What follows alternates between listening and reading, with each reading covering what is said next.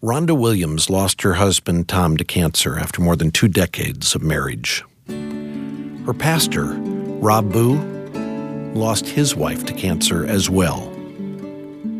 Months later, Rob and Rhonda got married. We really thought we were prepared for remarriage, but we still. But we were naive. We were much more focused on the chemistry between us than the, the chemistry of uh, that dynamic with, with our kids. It was difficult for our children to understand, especially how you could love somebody else. This is Family Life Today. Our host is the president of Family Life, Dennis Rainey, and I'm Bob Lepine.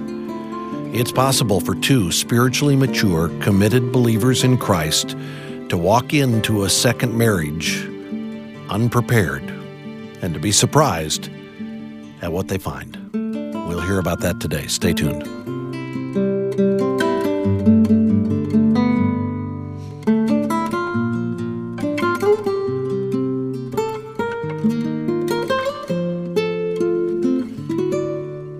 And welcome to Family Life Today. Thanks for joining us. Have you ever been at an amusement park where you've gone on a ride and you thought that was a fun, exciting ride, and I never want to go on that ride again? Absolutely. Have you ever had that happen? I have, yeah. That's how Marianne and I have talked about dating.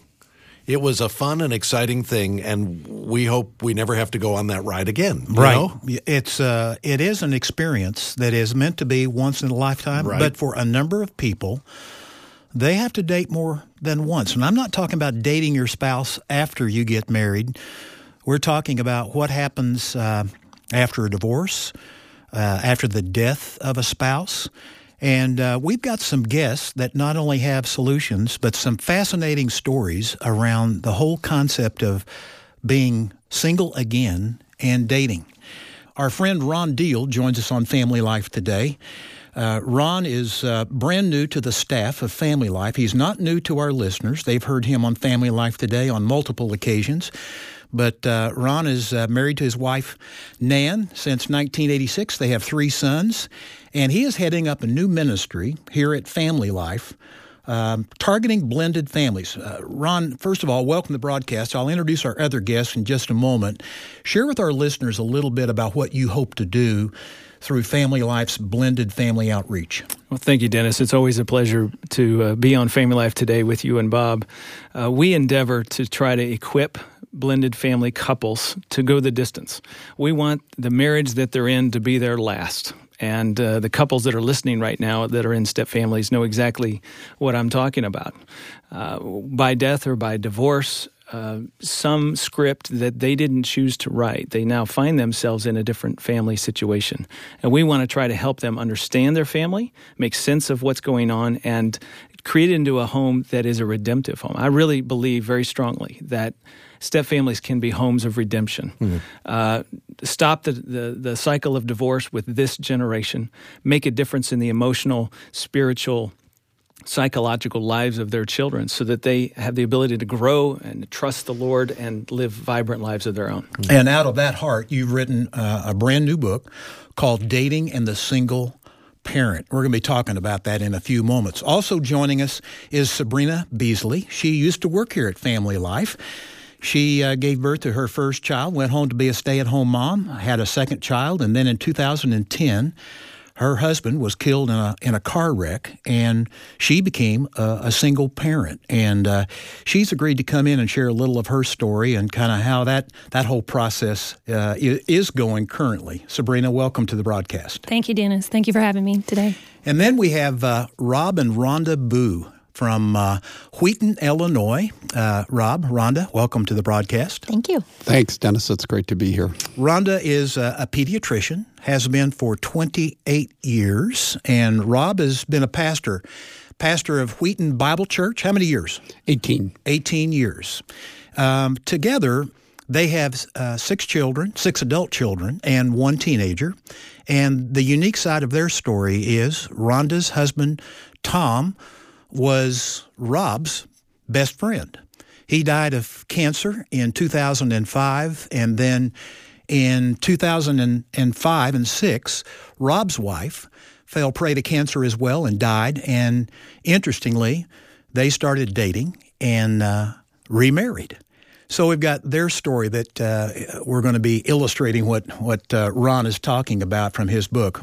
Ron, um, in America this year, there'll be a million, approximately a million marriages. Right. How many of those will be remarrieds? About 45% of them will be remarrieds. Now, the majority of those remarriages will also include children from previous relationships. And so about uh, 40% of all weddings will give birth to a stepfamily. And interestingly, one of the things you talk about in your book on dating and the single parent is that in a, a first time marriage, the marriage forms the foundation on which the family is built. Right. But when there are already kids present and then there's a remarriage, it's a different kind of home, isn't it? it? It's a different kind of home and it has a different sort of foundation. And for that couple to put their relationship into a place of being the foundation of the new step family home is one of those long term agendas that they need to have to bring stability. During the dating season, the challenges are, are, are many. I, I say it this way, Bob. Um, dating as a single, never married, no kids, dating another person who is a single, never married, no kids, is a very, very different process than dating somebody who has children from a previous relationship. When you both bring children from previous relationships, there's a tremendous amount of complexity that comes into that dating experience that just doesn't exist in a first dating situation. And really, the heart of the message of this book, Dating and the Single Parent, is coupleness does not equal familyness. Hmm. That there is a process of falling in love with a person, and that creates coupleness, if you will. I like to make up words, by the way. There's a different process of becoming a family, and sometimes coupleness fosters in and ushers in the familyness. And sometimes people find that they're just two totally different uh, experiences, and one doesn't necessarily follow the other. So we want to help single parents or somebody who's dating a single parent understand the difference in dating. What difference it makes to have children involved with it, and how to date smart. When Marianne and I were dating, about the only issues we had to resolve as we started thinking, might God be leading us toward marriage? About the only thing we had to figure out is our compatibility, mm-hmm. what are likes and dislikes, how do we fit together? Yes. You bring existing family structure and kids into that, and now all of a sudden you're not just thinking, do I like this person? but you're thinking, how does it fit into the whole of the rest of my life and the other relationships that are already a part of my life? Yeah, and to that point, uh, kind of going out to the end of the matter, uh, you get a lot of emails from remarrieds. Mm-hmm. What's the most frequent mentioned thing when you get those those emails? Well, one of the issues that they're often facing is uh, parenting. You know, how do we parent together as a team? What if how I parent is very different than their parenting style and what they value and how they want to approach discipline and those sorts of things.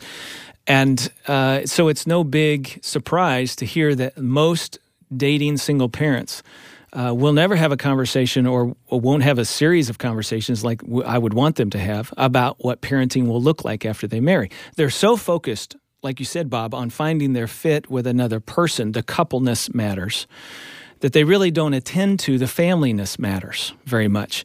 It's amazing to me that two thirds to 75% of single parents who are dating really don't have any conversations about the the most important thing in their life, and that is raising their kids. So you do have to attend to the fit as a couple, but you also have, have to attend to the fit as a family. Let, us talk to Rob and Rhonda mm-hmm. about that. Did you guys talk about it? Or because you know Ron Deal, did he uh, put you on the spot and force you to talk about it? We met Ron's book in the dating process. I don't remember exactly, but Rhonda and I talked about this from the get go because our kids had grown up together because our families were such good friends.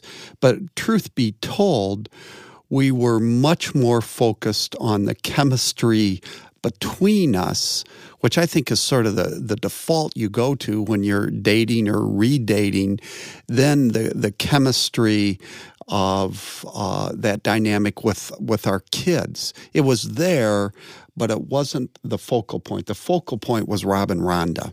What do you remember about those days, Rhonda? Do you remember thinking Is No. this That's well said.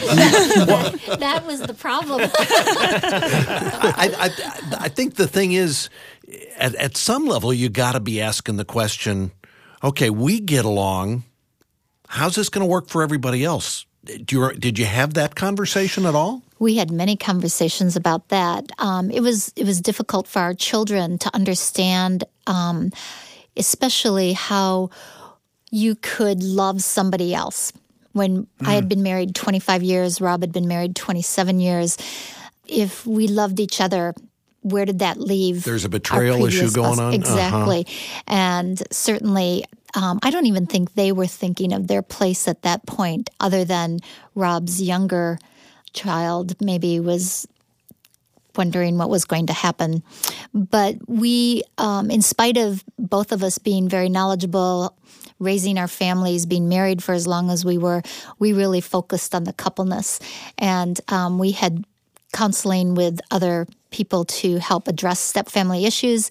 Um, we had read Ron's book, um, The Smart Step awesome. Family, which um, we really thought we were prepared for remarriage. But we still But we were naive. Had Well, now, trouble. now wait a second, Rob. You're a pastor, senior pastor of a large church in Chicago. You've done h- how many years of marriage preparation? How many hundreds of couples? Are Undoubtedly, you rubbing this in, Dennis? Keep going. you you knew there was going to be stars in the eyes, right. but when mm-hmm. they came, they overwhelmed all the logic mm-hmm. and all the experience of past history. Right? Exactly. And i with my kids, I had, and three of them were in their 20s when Rhonda and I were starting to consider dating. And I was very upfront with them from the beginning, and their initial response was really, really positive, And that set us in a certain trajectory. But uh, all of that is sort of outsiders looking down the road and thinking, yeah, you know, this makes sense. And you sort of add two and two and get four. But when Rhonda and I got married and you begin to live together and you begin to figure out, how are we going to do Christmas? Mm-hmm. You mean we're not going to have that traditional Christmas Eve meal? And all sorts of realities settle in. Mm-hmm. It, it, it's a whole different animal. The Rhonda and I would both say we were really surprised about, mm-hmm. we were not prepared for, mm-hmm. and in hindsight, it would have been better for everybody if we had gone more slowly. Ron, is it safe to say that maybe a couple who are in a remarried situation should not only go through marriage preparation for them, mm-hmm. but also perhaps their children should go through some kind of marriage preparation? Yeah, ideally, that's exactly the case. It's, I, I talk about pre step family counseling, not just premarital counseling, where the kids are involved and they are engaged in conversation, and a counselor does get to invite them to talk about their uh, different thoughts and feelings. By the way, let me just comment on something that Rob and Rhonda said. The hot cold is a very common response from the kids. They, they got an initial hot, hey, yeah, go for it, dad. You know, this seems to make sense. And that's a very common feeling for some kids to have. And yet, when reality begins to set in, even during the dating season, it usually hits really hard after the wedding. But even during that dating, there can be a wait a minute, wait a minute. This this means a lot of change for me. This means dad is not as available. Mom is not as available to me as she was when it was just about us. Now she's giving time and energies to somebody else. Those are all very hard realities, and that's usually when kids pull back and go cold on this whole idea of you dating. So just because you hear, hey, whatever makes you happy, mom or dad, doesn't necessarily mean you really have their permission or that you really mm-hmm. have their blessing. And so pre step family counseling allows everybody to process those things slowly in a way that helps the family as the entire family date, the entire family move forward in assessing whether there is a familyness fit, not just a coupleness fit. Well, and I heard Rob say it would have been better if we had gone slower. Mm-hmm. Mm-hmm. But I'm wondering if, if in this pre step family counseling, this man and woman who are now very drawn to one another and very much in love with one another, they find out that there are things in the family dynamic that are going to be problematic. And is it right to we love each other, but we're not going to get married because the kids aren't going to buy know, in? Let's cut to the chase here. Uh, in my opinion, yes. I think familyness ought to be as much a factor in, in a decision about marriage as is coupleness. It, it makes sense if you've started dating somebody and lo and behold, you discover they have a value system that's very different than yours about money, for example, and you just can't see eye to eye on that. That's a deal breaker, right?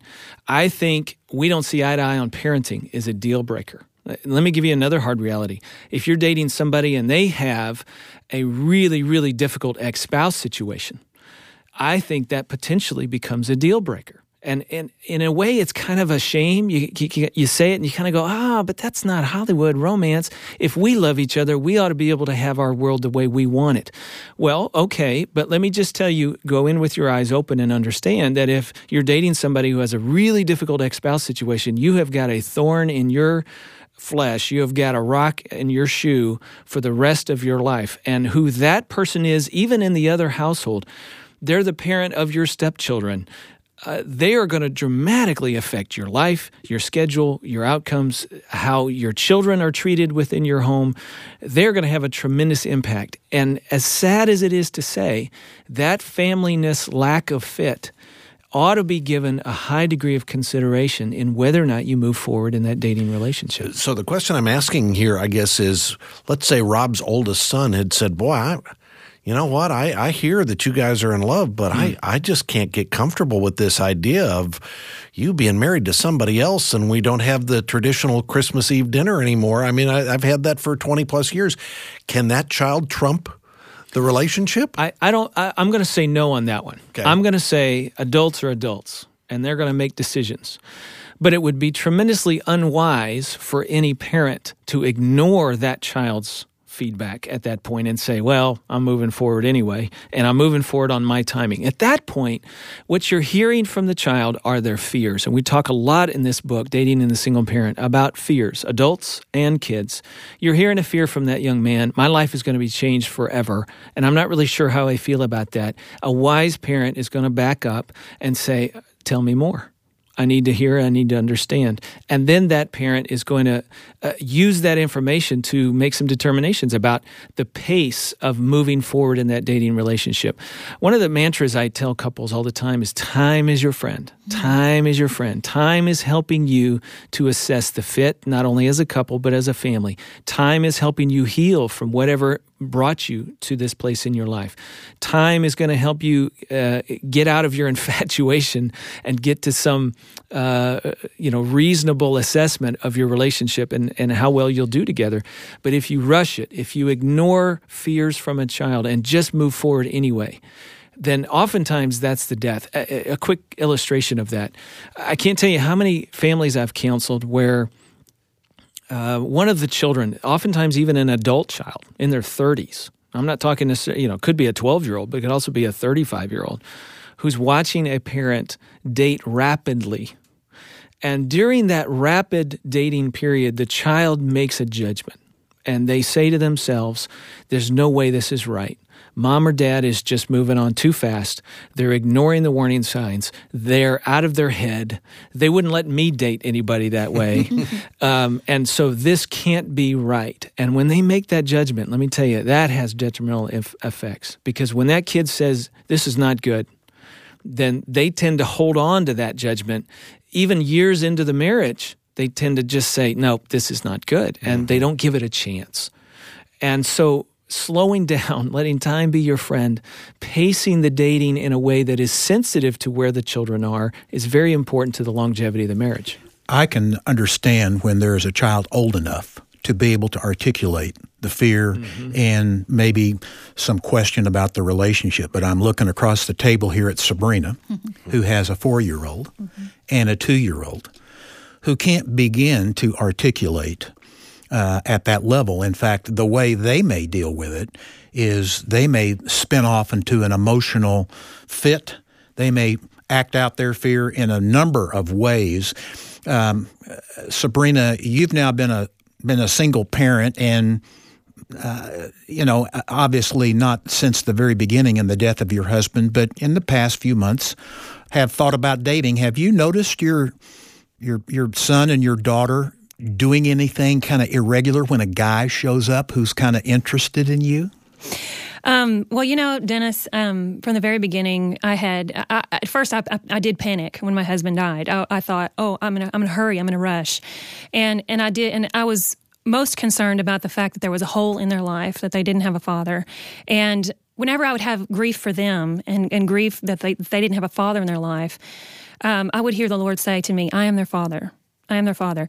And since then, I have read Ron's book and some others, and and have have been um, satisfied in knowing that there isn't a hole in their life. That I don't have to worry about that.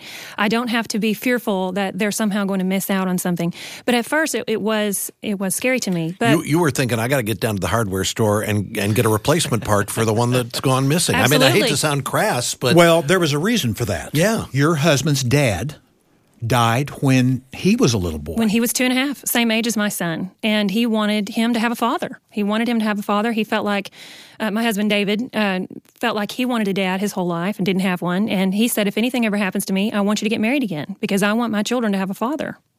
And um, so I, I felt I needed to honor that for him. I needed to honor his his wishes. So you looked for the hardware store. So I went down and started looking. Who do I have? What are my choices? Yeah. And um, I met a man, and I happened to be at a dinner, and I met a man who um, we just got into a conversation, and he said, "Well, I, my mother was widowed when I was a little boy, and my earliest memories of her were her going off on dates." and coming back home and watching her. And I said, Well, how did that make you feel? And he said, I didn't feel badly about it. It was just part of life. And right then I determined that just because my children were small didn't mean they didn't know what was going on. Mm-hmm. They knew what was going on. And I had to be very sensitive to what they saw during that time. And um, at, even then, I decided that I wouldn't meet dates at my house, that the men that I let be in their lives would have to be casual friendships, that I wanted them to have men in their lives. To be able to have a father figure, good people, but I had to make sure they were good people. They had to to come through that filter another way other than dating. So, um, to answer your question, yes, when they're on around men, they do act differently. And what's amazing to me, at two and four years old, they know they don't have a dad. Mm-hmm. They know it. They they they recognize it when they see other men. They call them daddy. That's the daddy. That's the daddy. And I'll say, yes, that's that's so and so's daddy, or that's a daddy in the home. And so they realize that they don't have that, but they're not missing something. They don't realize it doesn't hurt them emotionally in the way that I think it might. In other words, I don't have to hurry to fill that hole because God is their father and they do have father figures in their lives and they love being around men. It's amazing to see when the men come that they do have um, fun with them. They throw them up in the air. They do the things I can't do. Mm-hmm. And, uh, and they need that, but they are getting it. They are getting men in their lives, godly men, men that I know through friendships, that can be a father figure to them without mommy's dating all the time. The other thing I've done too is I've restricted myself to one or two nights a week to be away from them. I try not to spend too much time going out and letting babysitters watch them because I want them to know they're important to me and that the dating part of it is secondary not not primary in my life. Sabrina, as you were talking, I couldn't help but think about um, a quote by uh, Martyn Lloyd-Jones that I usually share with single women um, all the time, but it would relate to a single man or a single woman, especially in a remarried situation. And I'm thinking about Ron's advice here that time is your friend. Faith is the refusal to panic. Mm-hmm. Faith is the refusal to panic. And the reason he could say that is there is a God who is sovereignly in control of this this world. And He knows our dilemma, He knows our needs, He knows each person by name, and He's got a plan. You don't have to panic and run to the hardware store to go get a guy. Well, and I, I think it's good to realize, too, that you don't want to be driven in this process by your your loneliness, your losses, by the emptiness you may be feeling. You want to be prayerful be thoughtful, be wise, uh, get some counsel. Get a copy of Ron Deal's book, Dating and the Single Parent, that has just come out. Uh, Ron offers good, solid, wise, practical counsel about things like how do you determine if you're ready to date?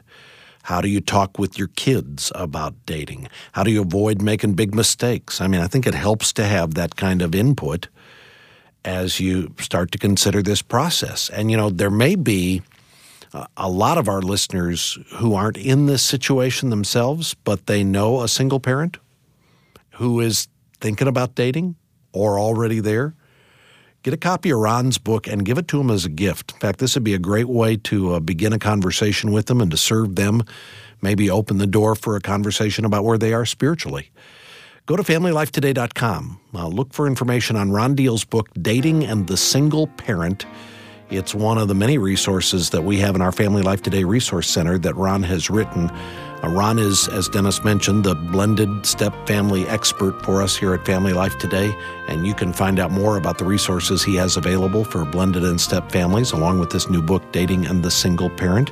Again, the website is FamilyLifeToday.com or you can call toll free at 1 800 FL today to get more information about the resources that we have available. And we want to encourage you to be back with us again tomorrow when we're going to talk again with Rob and Rhonda and Sabrina Beasley and Ron Deal about dating again as a single parent. We'll talk about that tomorrow. Hope you can join us. I want to thank our engineer today, Keith Lynch, and our entire broadcast production team. On behalf of our host, Dennis Rainey, I'm Bob Lepine. We will see you back tomorrow for another edition of Family Life Today.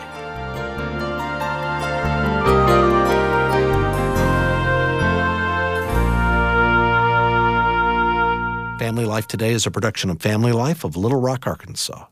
Help for today, hope for tomorrow.